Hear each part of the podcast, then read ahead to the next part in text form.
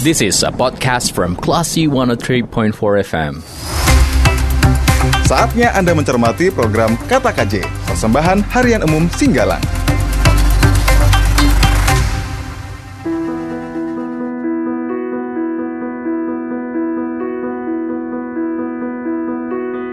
Dari Bumi Karangputih Norong Padang, 103.4 Kelas FM, this is the actual radio. Assalamualaikum, apa kabar Kelas People? Tetap semangat menjalani hari, tetap optimis di tengah pandemi ya, dan yang paling penting, tetap disiplin, mematuhi protokol kesehatan. Saya Lia Priyanka, Anda sedang mencermati program Kata KJ. Program ini hadir untuk Anda setiap hari Kamis di minggu pertama setiap bulannya. Jadi di jam 7 hingga ke jam 8 pagi dan akan diputar ulang di jam 7 hingga ke jam 8 di hari yang sama. Selain itu Anda juga bisa mencermati program Kata KJ di uh, channel YouTube Kelas FM ya. Silahkan di uh, di searching Kelas FM atau di podcastnya Kelas FM sudah uh, bisa didengarkan di Spotify dan juga di Anchor FM. Baik, di program Kata KJ, seperti biasa saya tidak sendirian, sudah hadir narasumber yang luar biasa dan pastinya sudah hadir uh, host kita juga Bapak Khairul Jasmi karena diskusi ini akan langsung dipimpin oleh uh, Bapak Khairul Jasmi, wartawan senior dari Harian Singgalang ya. Baik, Pak KJ, Assalamualaikum. Waalaikumsalam warahmatullahi wabarakatuh. Sehat Pak? Alhamdulillah. Wah, cincinnya luar biasa Pak. Kelihatan langsung. Oke Pak Gaje silakan langsung Pak uh, silakan dimulai diskusi dengan narasumber kita yang luar biasa hari ini. Narasumber yang luar biasa negeri kita yang luar biasa. Baiklah Bapak Ibu sekalian pendengar Klesi FM di mana pun Anda berada kembali bersama saya dalam program Kata KJ. Kali ini topiknya percepatan program vaksinasi di Sumatera Barat. Narasumber kita uh, sudah tidak asing lagi Kepala Dinas Kesehatan Sumatera Barat Hari Yuswandi Yuswandi Kepala Dinas Kesehatan Saulunto Pak Yasril dan ahli epidemiologi epidemiologi Universitas Andalas Depreman Jab.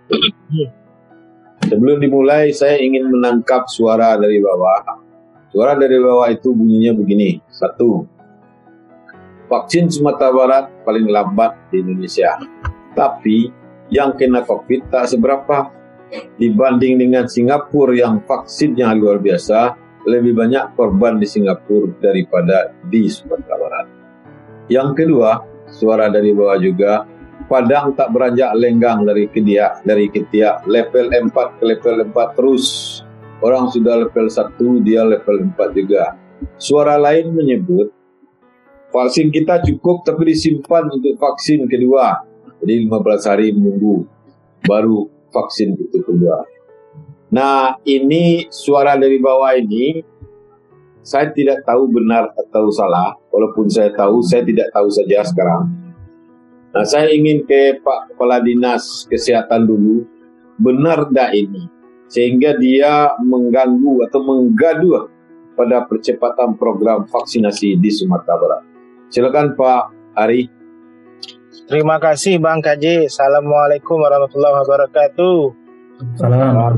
Salam sehat untuk kita semua.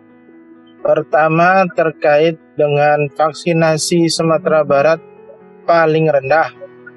Atau kata paling rendah ini memang menarik nih Bang KJ. Kalau Ya. paling itu cuma satu lah Bang KJ, paling tinggi sama paling rendah itu lah. Iya, ya selain itu bukan paling. Ya, mudah-mudahan tidak sampai paling Bang KJ.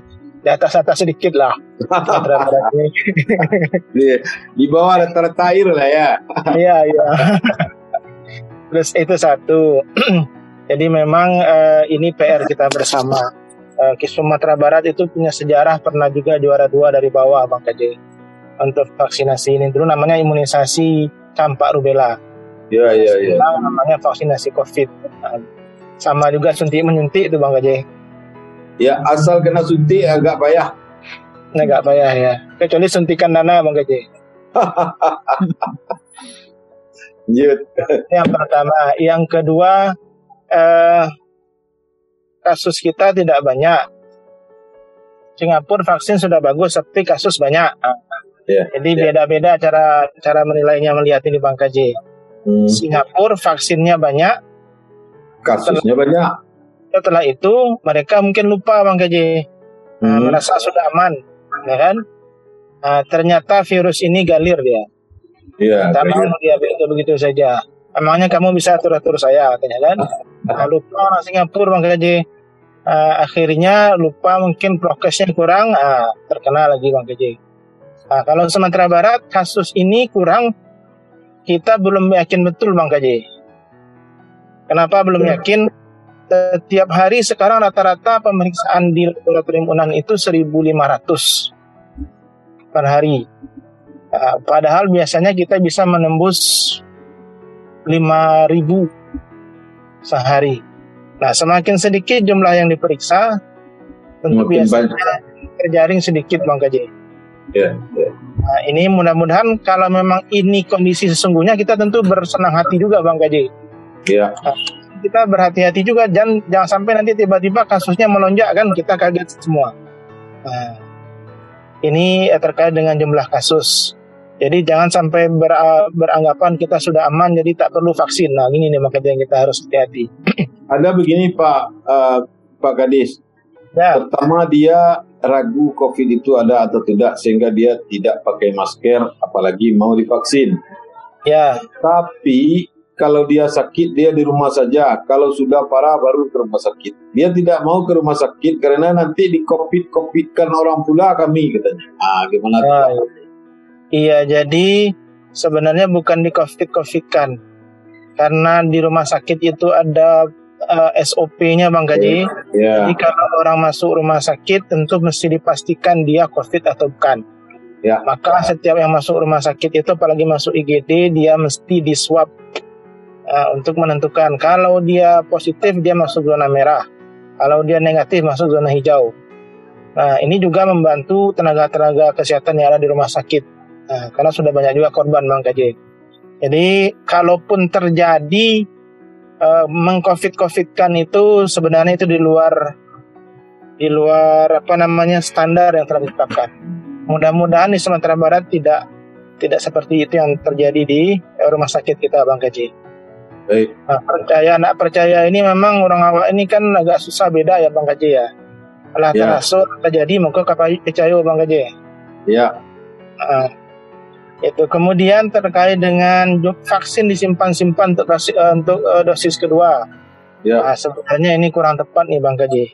Eh, vaksin kita cukup kalau Pak Yasir itu nggak mau disimpan-simpan vaksin kedua itu sebenarnya asal masyarakat mau disuntik Bang Gaji ah, di di di apa namanya diagih semua sama Pak Kadis Kesehatan Kota Samarinda itu ah, begitu kira-kira Bang Gaji ah, yang terjadi sebenarnya adalah memang tidak mau masyarakat divaksin atau bagaimana Pak? ada yang tidak mau ada yang mau. Nah kalaupun mau ini ah, bercara pula dia Bang Gaji Hmm. orang kita kalau maunya di- diturut ke tempatnya dia nggak mau dia datang.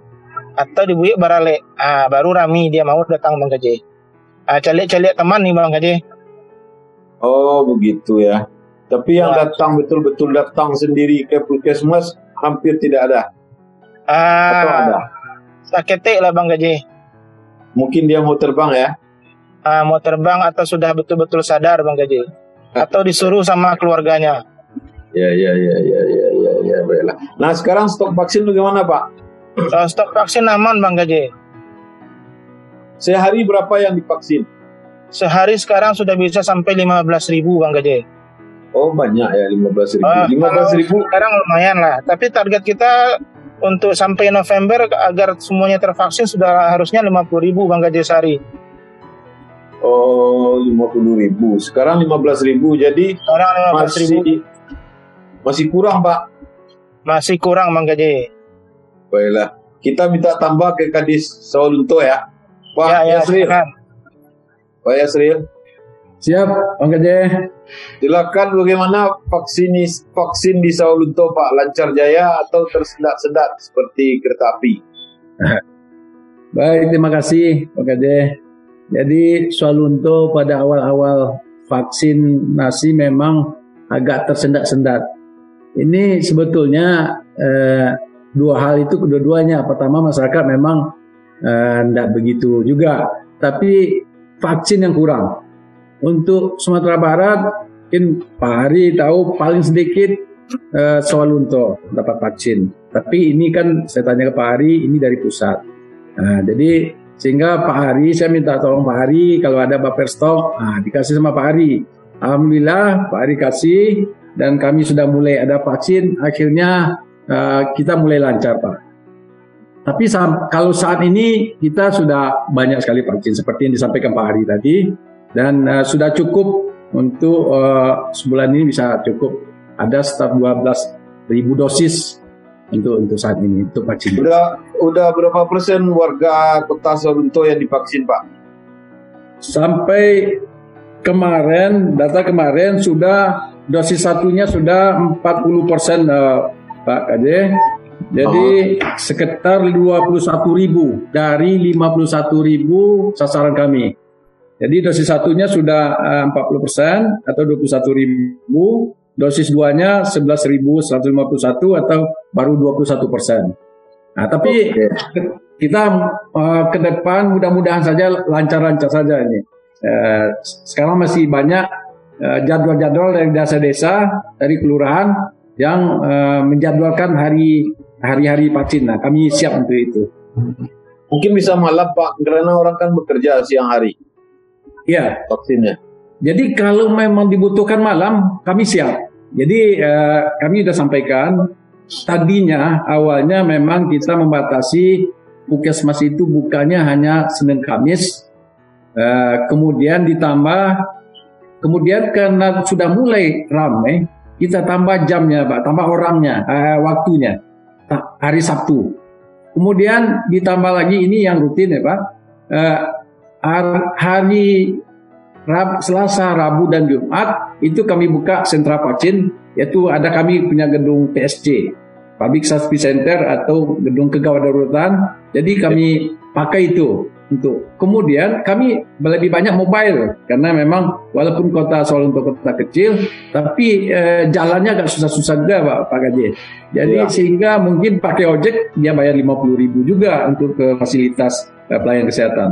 Sehingga uh, inisiatif yang harus kita uh, jalan yang harus kita tempuh tentu pendekatan pelayanan kita lakukan ke desa-desa dari dari jumlah orang yang divaksin Pak ada lah yang mengeluh bahwa dia sakit atau apa? Bukan sakit misalnya ngantuk bukan itu yang uh, agak parah ada enggak sehingga mengganggu tingkat kepercayaan orang lain.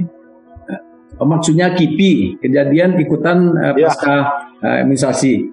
Jadi ya. sebetulnya uh, kalau yang ringan-ringan ada. Yang ringan-ringan uh, apalagi dengan uh, apa vaksinasi uh, Moderna itu oh. mungkin pegal-pegal, kadang ada juga yang demam. Nah, tapi oh. kalau yang lain Sinovac pada umumnya uh, relatif aman pak, tidak ada yang berat. Sehingga tidak Sinovac, ada yang Sinovac aman pak, karena saya dua kali Sinovac tidak ada masalah, no problem. No problem, aman. No Tidak ada masalah, aman. Jadi uh, rasanya untuk Salunto tidak ada pengaruh itu. Pengaruh. Wali kota udah vaksin pak? Oh sudah, tapi yang pertama dulu Pak. Oh, Pak launching Kota. pertama Pak Wali Kota yang divaksin. Oh itu yang penting. Ya. Karena pemimpin kalau sudah divaksin, rakyat akan mengikuti, terutama ya. orang-orang dekatnya. Ya. Apalagi rakyat yang mereka memang menyukainya. Jadi vaksinasi itu dimulai oleh pemimpin. Tapi Baik, Pak. benar tuh Pak, Pak Gaji. Pak Ah. Jadi eh, kami ada beberapa desa. Tadinya tidak mau kepala desanya divaksin Pak. Uh-huh. Tidak mau bahkan dia bilang anti. Nah mungkin ada aliran-aliran tertentu. Sebelumnya kan kita untuk uh, meyakinkan sudah cukup. Tapi akhir-akhirnya uh, setelah diadakan edukasi, diadakan pendekatan, ternyata kemudian mau. Setelah Pak desanya kita vaksin, maka masyarakatnya uh, cukup mau semua divaksin. Nah inilah yang membuat Salunto cukup cepat uh, peningkatan uh, vaksinnya. Jadi semua kepala desa sudah vaksin Pak? Sudah Pak, Alhamdulillah. Alhamdulillah. Dua kali itu sekali? Ada yang sudah dua kali, ada yang masih sekali.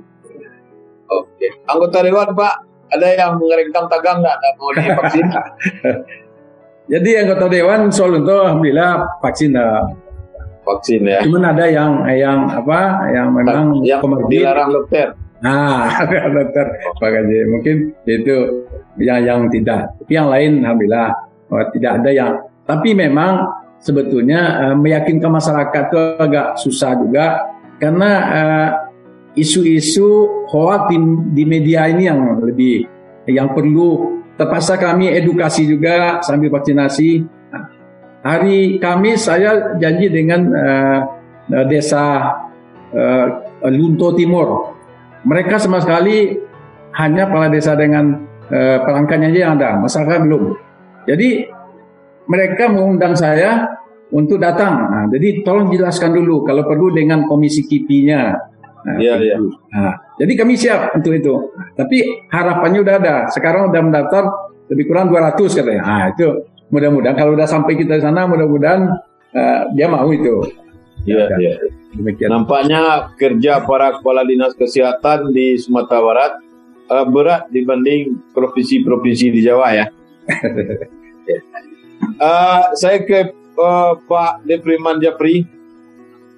Pak, Ya, nah bagaimana Bapak meneropong ini orang yang tak mau divaksin, apa segala macam, hoax yang berkembang dan eh, unsur-unsur lain yang melingkari persoalan kita sejak COVID eh, ada 3 Maret 2020 lalu sampai sekarang. Silakan Pak. ya baik. ya. Ini menarik sebenarnya apa yang saat tadi disampaikan oleh Pak Gadis eh, Ari dan juga Pak Hadis eh, Saril. Jadi eh, saya sedikit merujuk ya Bang, Bang Gaji karena memang UNICEF kan melakukan penelitian di awal sebelum eh, vaksinasi Januari itu di- diimplementasikan.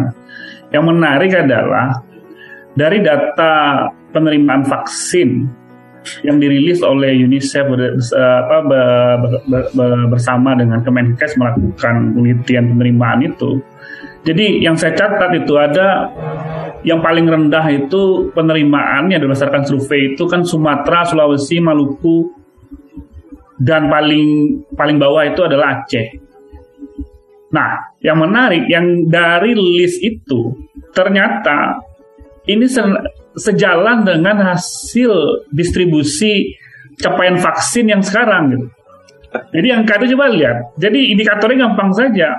Aceh, Maluku, terus Sulawesi, Sumbar termasuk di situ itu nggak jauh beda gitu. Jadi se- secara ini valid juga gitu loh. Kalau kita melihat yang sudah diimplementasikan dengan hasil penerimaan sebelum vaksinasi diimplementasikan. Nah, artinya apa? Ini senada apa yang disampaikan oleh Pak Ari.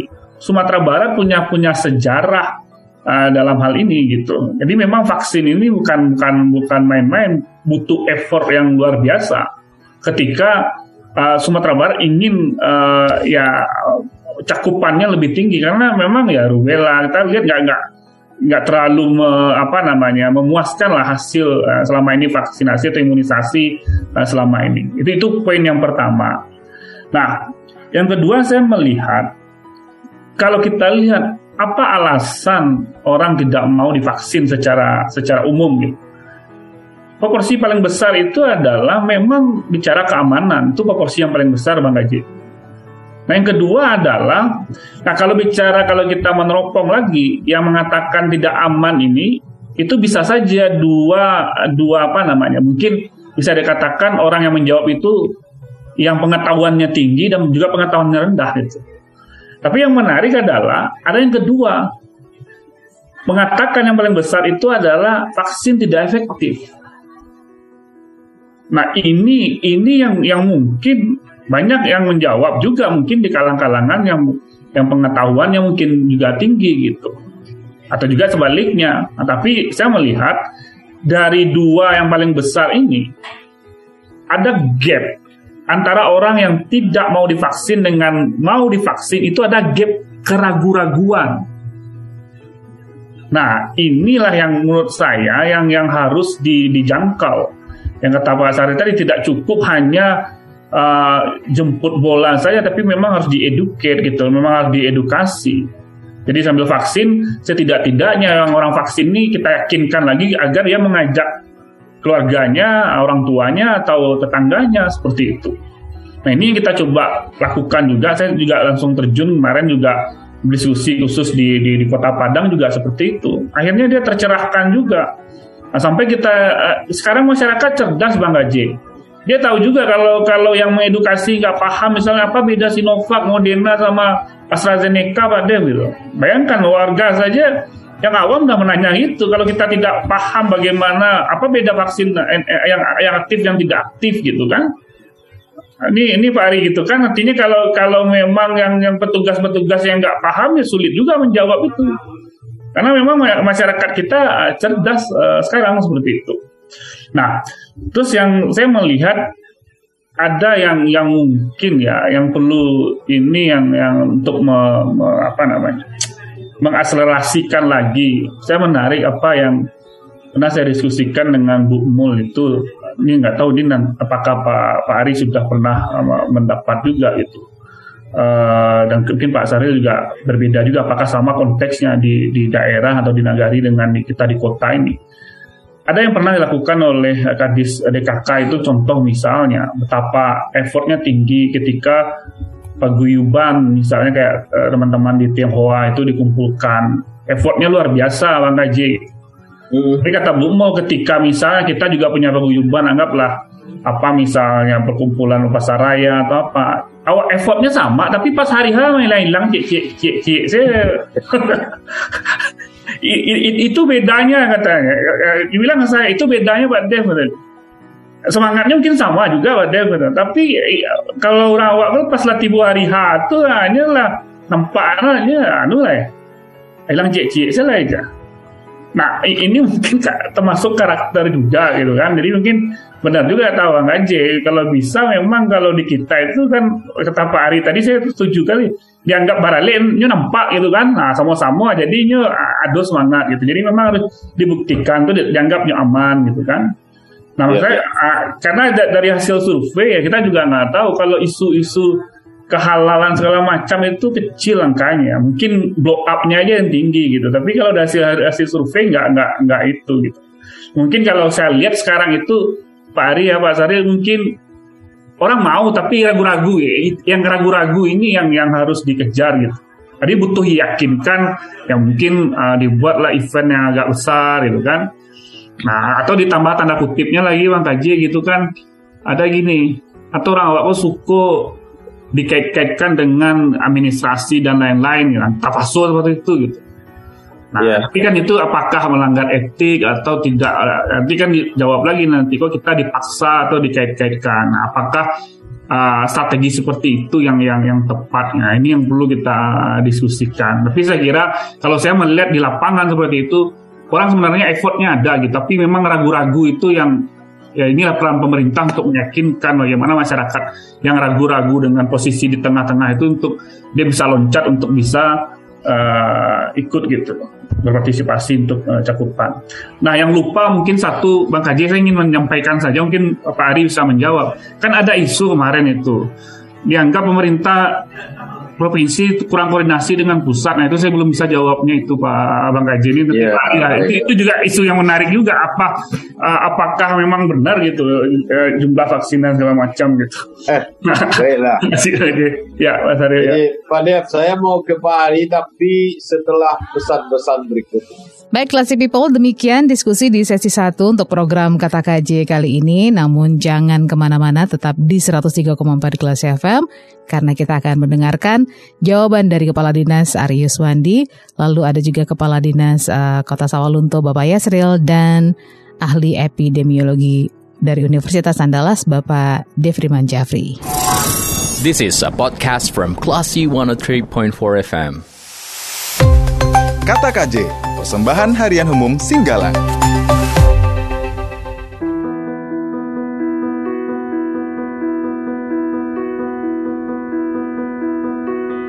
Empat kelas FM, Classy People masih di program Kata KJ, program uh, yang hadir untuk Anda setiap hari Kamis di minggu pertama setiap bulannya. Dan program ini akan diputar ulang kembali nanti malam di hari Kamis ya, di hari yang sama, jam 7 hingga ke jam 8 malam. Baik, saya akan langsung serahkan diskusi uh, kepada Bapak Khairul Jasmi tentang percepatan program vaksinasi di Sumatera Barat. Baik Bapak Ibu pendengar Klesi FM di mana pun Anda berada, saya kembali dalam program Kata KJ kerjasama Klesi FM dan Harian Singgala. Saya mau ke narasumber kita yang berkompeten. Beliau adalah uh, Kepala Dinas Kesehatan Sumatera Barat uh, yang mengetahui benar seluk-beluk soal vaksin dan uh, pendahulu dan pengikutnya dalam wabah dari Cina ini uh, tema kita percepatan program vaksinasi vaksinasi di Sumatera Barat.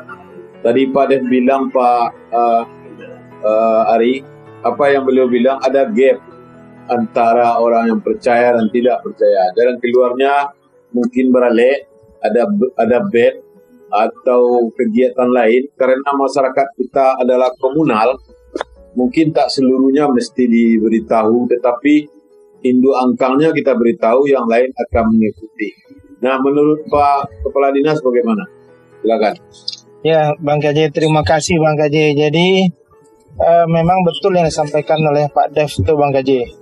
Masyarakat kita kan masyarakat yang cara berpikirnya berbeda ya. Nah, dia tidak mau ikut-ikut saja dan tidak mau tiba-tiba menolak saja. Jadi memang butuh uh, meyakinkan masyarakat kita tentang pentingnya dan perlunya vaksinasi. Kemudian orang awak uh, memang tipenya tidak bisa diancam ditekan-tekan seperti masyarakat lain. Semakin ditekan semakin menggelicik di Bang KJ. Nah, ini masyarakat kita. Balik roda. Ah ya, saya ingat kata-kata Buya Masud Abidin Masyarakat ya. Sumatera Barat, orang Minangkabau jangan dipaksa-paksa, jangan ditekan-tekan, tapi dibawa satu. Nah, nah, ketika baralik kan ya di bawah satu Bang Gaji Ramira. Nah, cuma memang ada PR juga dengan baralik ini. Kalau setiap hari baralik litak kita Bang Gaji. Bukan hanya litak, tapi dananya besar. Ah, ya itu, litaknya litak oh. dana juga Bang Gaji. Ya, ya, ya. Ini memang kita upayakan uh, melakukan pendekatan-pendekatan melalui kelompok-kelompok yang potensial. Nah, terakhir contohnya kita marakkan vaksinasi di pelajar karena guru sudah teragak sama murid, murid teragak sama guru, orang tua rusuh, nah, anak sekolah di rumah saja, mereka pintar anak kok.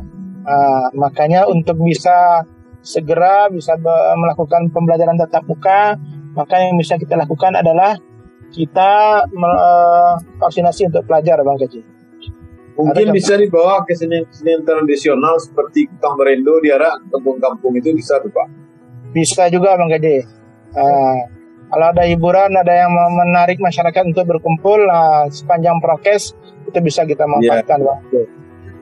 Uh, ada dana enggak? Pak. Kalau dana nanti itu kan menyesuaikan saja Bang Gaji. Kalau di Nagari kan nanti bisa memanfaatkan dana Nagari yang ada Bang Gaji. Iya, iya, iya. Ya. Uh, Pak, bagaimana support Pak Gubernur terhadap uh, program vaksin ini, Pak? Uh, luar biasa juga support beliau. Dia sering nanya, gimana vaksin cukup? Uh, gimana kabupaten kota? Ada dievaluasi. Ingatkan terus, buat kegiatan supaya banyak vaksin. Nah, begitu Bang Gaji, Gubernur. Uh, kita udah berapa persen, Pak? Sekarang kita sudah di angka 24 persen Oh, udah naik dikit ya. Namun, namun ada beberapa daerah yang belum bisa memasukkan data ke karena ini terkait jaringan Bang Kaji. Contoh oh. Mentawai. Mentawai itu di pelosok-pelosok mana ada jaringan. Sehingga yeah. ada tertunda lah mengentry data ke aplikasi Bang Kaji. Mudah-mudahan kalau Mentawai ini masuk semua bisa juga menambah uh, cakupan kita di Sumatera Barat Bang Kaji. Uh, target kita uh, tuntas kapan Pak? Atau tidak tuntas biarlah 80% saja misalnya? Target tuntas itu 4,4 juta dari penduduk Sumatera Barat, Bang Kaji. Tahun berapa tahun tuh Pak?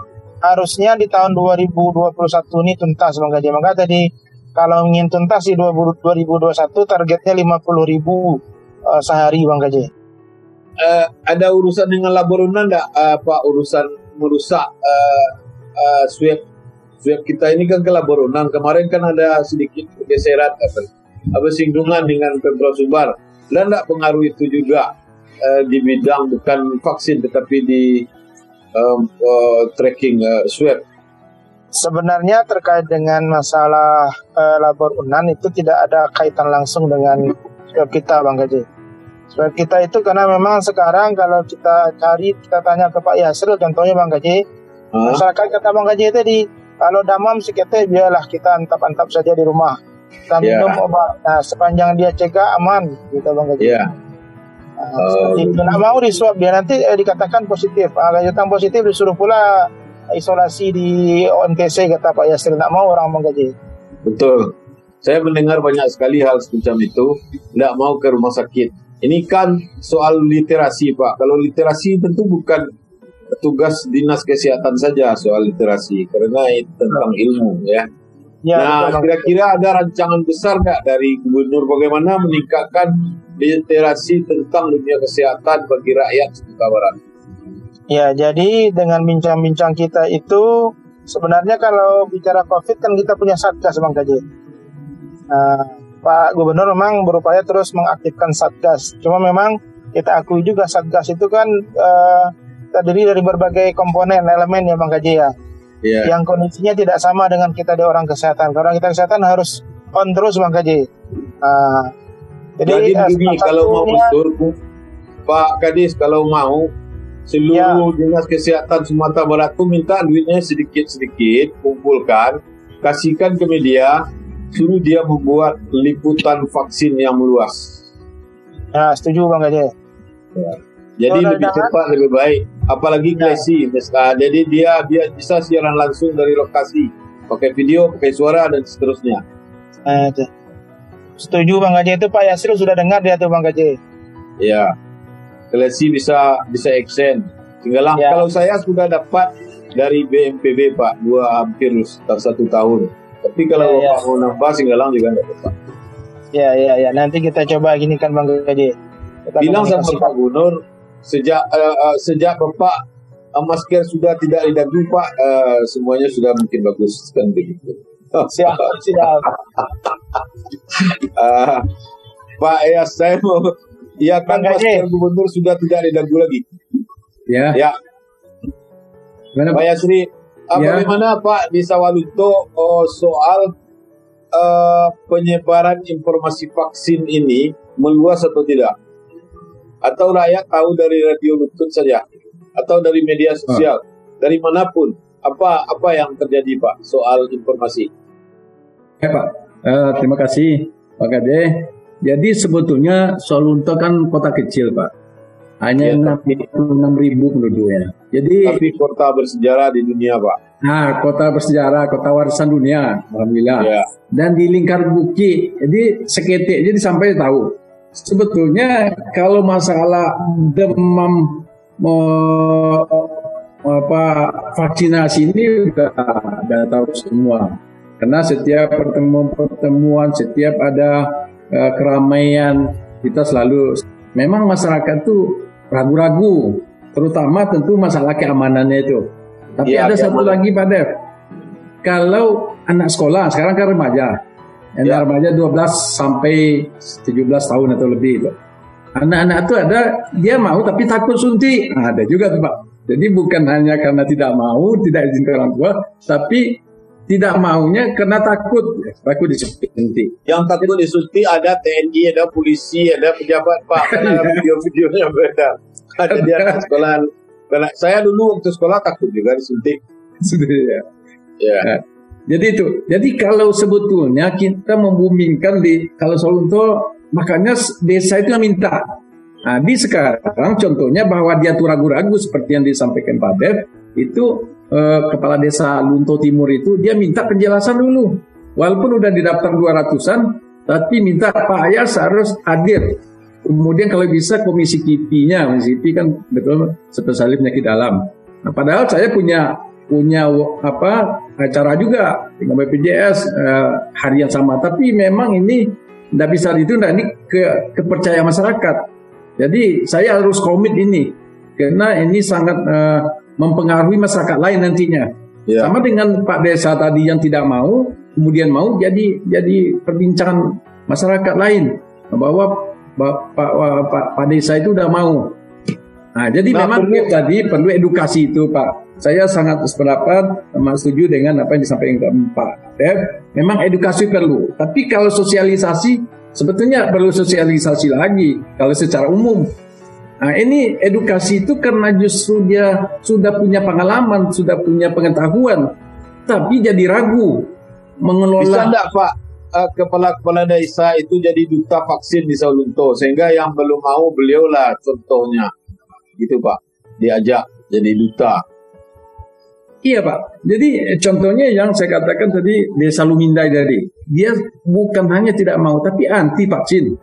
Nah, tapi akhirnya dia mau kita vaksin di tempat yang uh, masyarakat ramai-ramai ditonton, terutama akhirnya dia sebagai kepala desa siapa pun, ah, bahkan dia lebih ekstrim. kalau ada yang berurusan dengan apa kalau tidak pakai tidak uh, vaksin, tidak dilayani ya sampai begitu. Ya, tapi menurut saya begini pernyataan Pak Kepala Desa itu diambil lalu disiarkan oleh Kepala Dinas Provinsi beginilah sebenarnya inilah foto Pak Kepala Desa yang tadi anti sekarang oke okay banget itu Pak. Jadi Pak Saya... Batu Pak Pak Gadis di provinsi dengan contoh kepala desa yang anti kemudian mau. Siapa? Dengan kepala desa yang lain di Sumatera Barat angguk-angguk balam Pak. Siapa Pak Kade. Jadi memang Pak Ari, mohon izin, kami jadikan testimoni dia itu. Nah, Nah, kami, memang kami jual untuk Saul untuk aja kami jual. Ini Pak Desa yang anti, bukan tidak mau. Anti, dia melarang. Nah, sekarang, sekarang jual dia, ke Kadis Pak. Jual ke Pak Kadis Pak, tapi harus dia bayar. Baik, saya siap jual tuh. Gratis saja Pak Kadis kalau mau saya. ya. Kita bayar vaksin Pak KJ. Ya. Hah? Kita bayar dengan stok vaksin untuk soal ah, iya, jangan gratis siap, Pak. Siap. Kasih uh, testimoni itu videonya vaksinnya minta Ah, siap. Ah, yang penting saya jaminan vaksin itu, Bang Gaje. Ah, Pak, Pak Hari udah jamin vaksin saya sudah senang. Karena saya kota Salunto kecil. Ah, sasarannya 51 ribu. Saya bertekad dengan Forkopimda ini kami sama-sama ini dukungan TNI Polri sangat sangat membantu sangat sangat uh, apa yeah. Iya. uh, sinergisnya sangat baik karena memang kalau bagi tenaga kesehatan aja ya susah juga tapi dengan dukungan TNI Polri ini bisa saya meyakini dan kami akan berusaha Pak Hari insya Allah menjelang Desember ini selesai. Kalau perlu November awal pertengahan November sudah selesai harusnya 70 persen lebih itu. Target kami 51 ribu itu. Asal Baik, vaksinnya tersedia. Terima kasih Pak. Pak Kade. Pak Dev. Ya. Nah, ada tidak menurut Pak Dev hal selain gap tadi di rakyat Sumatera Barat sebenarnya yang menghambat misalnya faktor politik ada enggak kira-kira Pak? Malir mah pemerintah menyangan cerita anak kayak, kayak gitu ada enggak kira-kira Pak? nah, yang yang apa namanya yang saya lihat itu kan memang uh, selama ini itu kan bicara literasi tadi ya Bang Haji ya karena ya. memang uh, kan ada nih konspirasi ya kan kalau di level yang lebih luas lagi yang mungkin yang terlalu kajinya apa sangat uh, tinggi gitu kan ini kan orang bicara jual vaksin ini kan gitu dan awal-awal pandemi pun juga sudah diprediksi oleh oleh uh, apa namanya ya konspirasi kan? Nanti yeah. pasti uh, virusnya dari Cina uh, terus uh, vaksinnya juga dari Cina kan? Seperti itu. Nah kan itu tuh aja kan? nah, ini yang yang artinya itu tidak tidak mudah juga kita uh, menjelaskan gitu kepada masyarakat gitu kan? Nah, dan ini juga tentu kita sebagai kalau saya sebagai akademisi tentu kan kita perlu ya review dengan komprehensif betul gitu uh, dan melihat juga pengalaman-pengalaman uh, pandemi yang yang masa lalu juga seperti itu. Nah itu tidak di, tidak tidak tertutup kemungkinan itu juga ada di di masyarakat uh, apa namanya mengaji gitu kan. Nah apalagi yang perlu kita buka juga ya mungkin menjadi pertanyaan yang agak saintifik kita harus menjawabnya. Contoh misalnya uh, ber, apa berapa orang yang yang yang telah divaksin yang yang apa namanya yang terinfeksi lagi seperti itu. Ini ya, kan ya, harus, ya, harus ya. harus harus detail data-data yang yang seperti itu gitu kan. Nah ini juga me, me, me, me, menjawab bicara efektivitas tadi gitu kan. Apalagi yang apa yang meninggal dan dan, dan apa namanya uh, yang meninggal oleh vaksin atau memang ya mungkin nggak nggak ada tapi artinya yang sudah divaksin yang meninggal yang mungkin yang secara umum yang harus diungkapkan juga gitu di dalam uh, ini dan beberapa yang kajian kita itu kan terungkap juga ya uh, Pak Ari ya uh, meskipun data belum belum belum belum selengkapnya tapi secara detail kita sudah bisa menggambarkan berapa persen yang sudah divaksin yang tidak uh, terinfeksi dan seperti itu. Nah tapi ada juga yang perlu hati-hati yang apa namanya ini pesan saya bagi apa namanya dinas kesehatan ya baik provinsi maupun juga uh, kabupaten kota Bangkaci saya merujuk saja apa yang tadi Pak Ari sampaikan, artinya yang Pak Saril sampaikan. Jadi orang kan malas untuk swab gitu atau mentes itu kan malas sih. Nah, yang jadi pertanyaan saya adalah bagaimana nanti mendeteksi early warning system supaya rumah sakit ini langsung melonjak aja nanti Pak. Nah, salah satu itu kan kita melihat bisa melihat apa namanya dari testing itu kan peningkatan kasus kita bisa lihat kalau sekarang kan ibarat kata Pak Ari tadi, ini kan banyak yang unreported gitu, undetected gitu. Nah, gawatnya alarmnya nggak ada gitu, langsung aja nanti bor rumah sakit penuh. Nah, ini kan jadi kewalahan. Nah, ini yang harus uh, kepala dinas harus berpikir mencari indikator-indikator indikator lain untuk supaya mengantisipasi itu. Dan terus dievaluasi.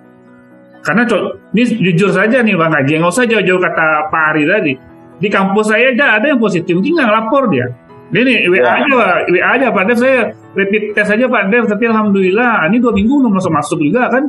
Ada rapid test aja dua dua kali gitu. Nggak usah lah jauh-jauh gitu lah. Ini ini di, di kampus saya aja ada ya ini. Nah, saya memaklumi dia takut karena juga sekeluarga di positif Pak Ari. Sekeluarga. Nah ini ini ini ini contoh aja misalnya, ini nggak mau orang kayak pertama takut isolasi, nanti stres malah ibunya juga apa namanya komorbid juga, tapi alhamdulillah ada udah mau tes kedua dia mudah-mudahan negatif lah dalam minggu ini seperti itu. Nah ini ini ini contoh karena memang uh, salah satu itu yang yang yang nanti ya ini juga menjadi evaluasi kita apakah melandai dalam hal ini uh, benar-benar virulensi virusnya yang yang yang menurun atau memang kita mendeteksi tadi yang unreported tadi. Nah ini harus diantisipasi. Nah kita kan saya berharap uh, kepala dinas tentu uh, bor ini harus dievaluasi secara berkala betul gitu. Jangan nanti uh, terkaget-kaget nanti lonjakan nanti Pak Ari lagi yang pusing nyari oksigen yang meskipun itu bukan Pak Ari tanggung jawab mencari oksigen gitu Pak Ari uh, ini janggutnya udah udah terpikir lagi karena uh, pekerjaan yang berat. Saya ingin dengar suaranya tapi setelah pesan-pesan berikut ini. Demikian sesi kedua Classy People di program Kata KJ dengan topik percepatan program vaksinasi di Sumatera Barat dan ternyata uh, butuh banyak kerjasama ya untuk bisa mensukseskan program vaksinasi di Sumatera Barat. Nggak cuma pemerintah aja, nggak cuma kepala dinasnya aja, tapi juga partisipasi seluruh masyarakat. Bagaimana dengan diskusi di sesi ketiga nanti? Jangan ke mana-mana, diskusinya pastinya akan makin hangat. Tetap di program Kata KJ. This is a podcast from Classy 103.4 FM. Kata KJ, persembahan harian umum Singgalang.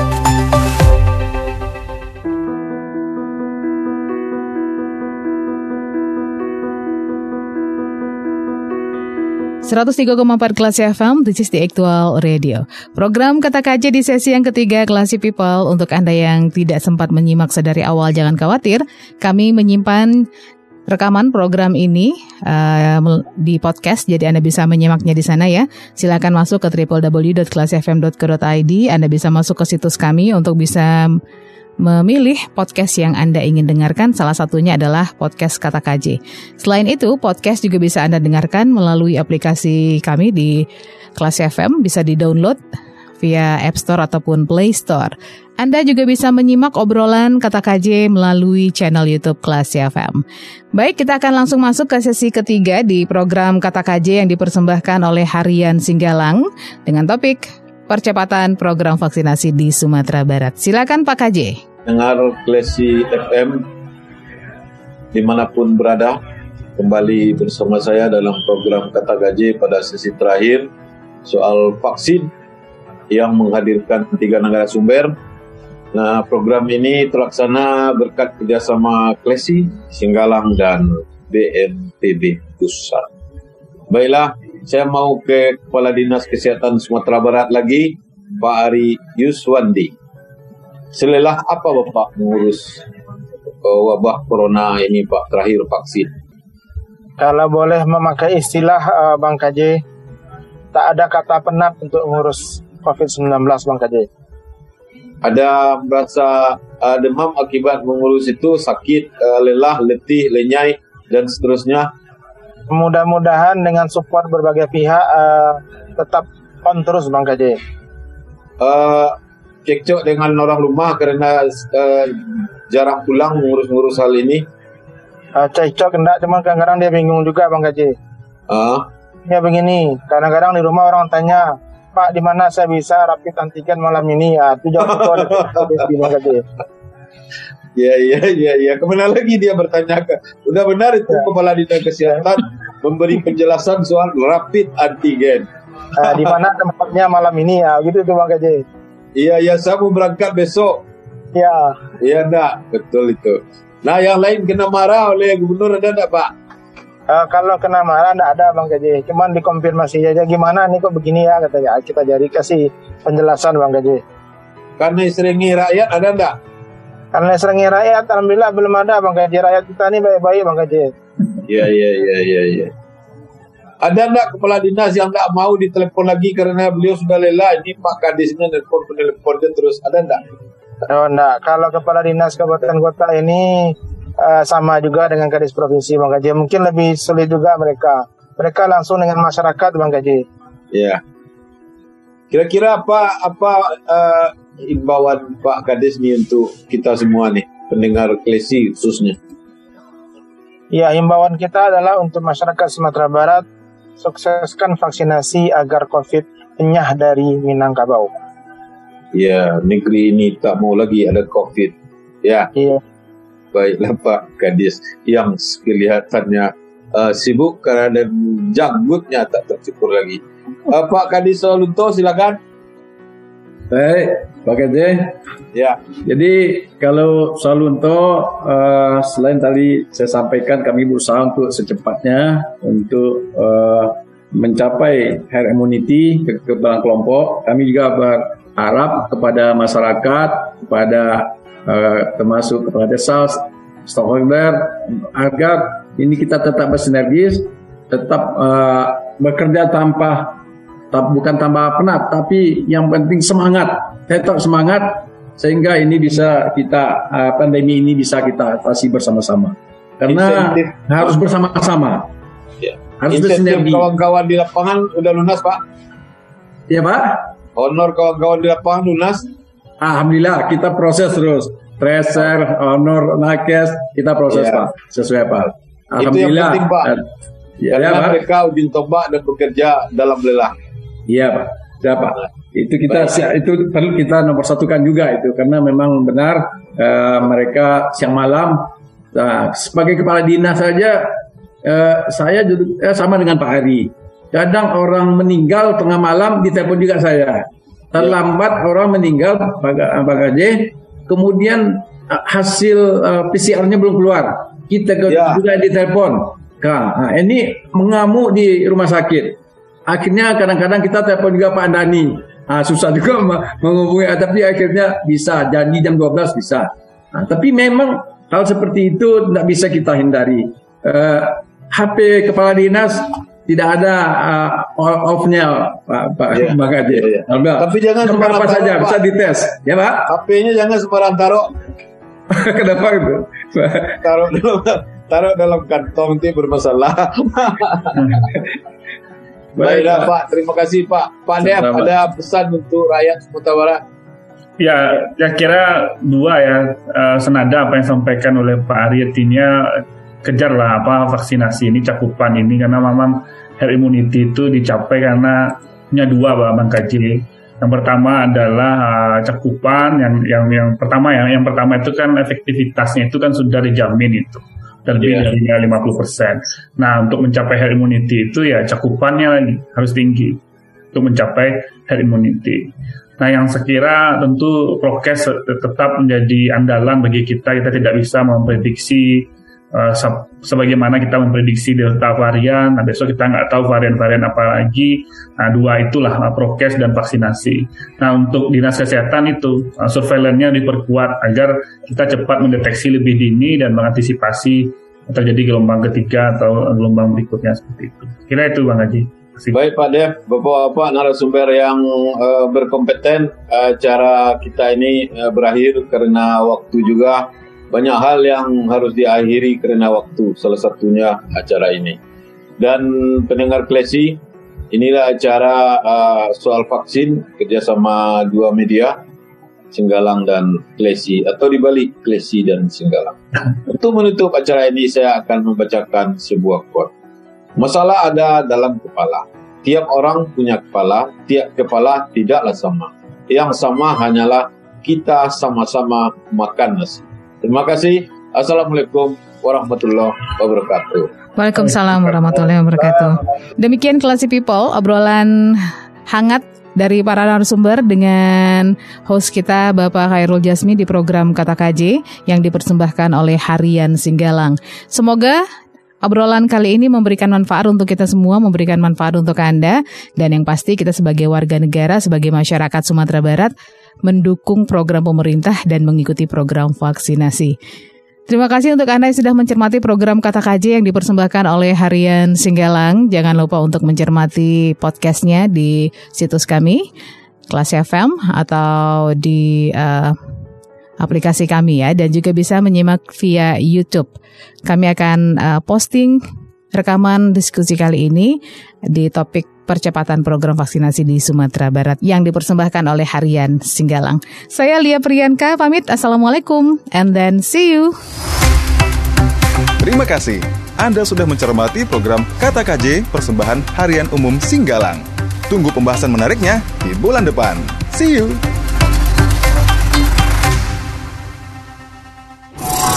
This is a podcast from Classy 103.4 FM.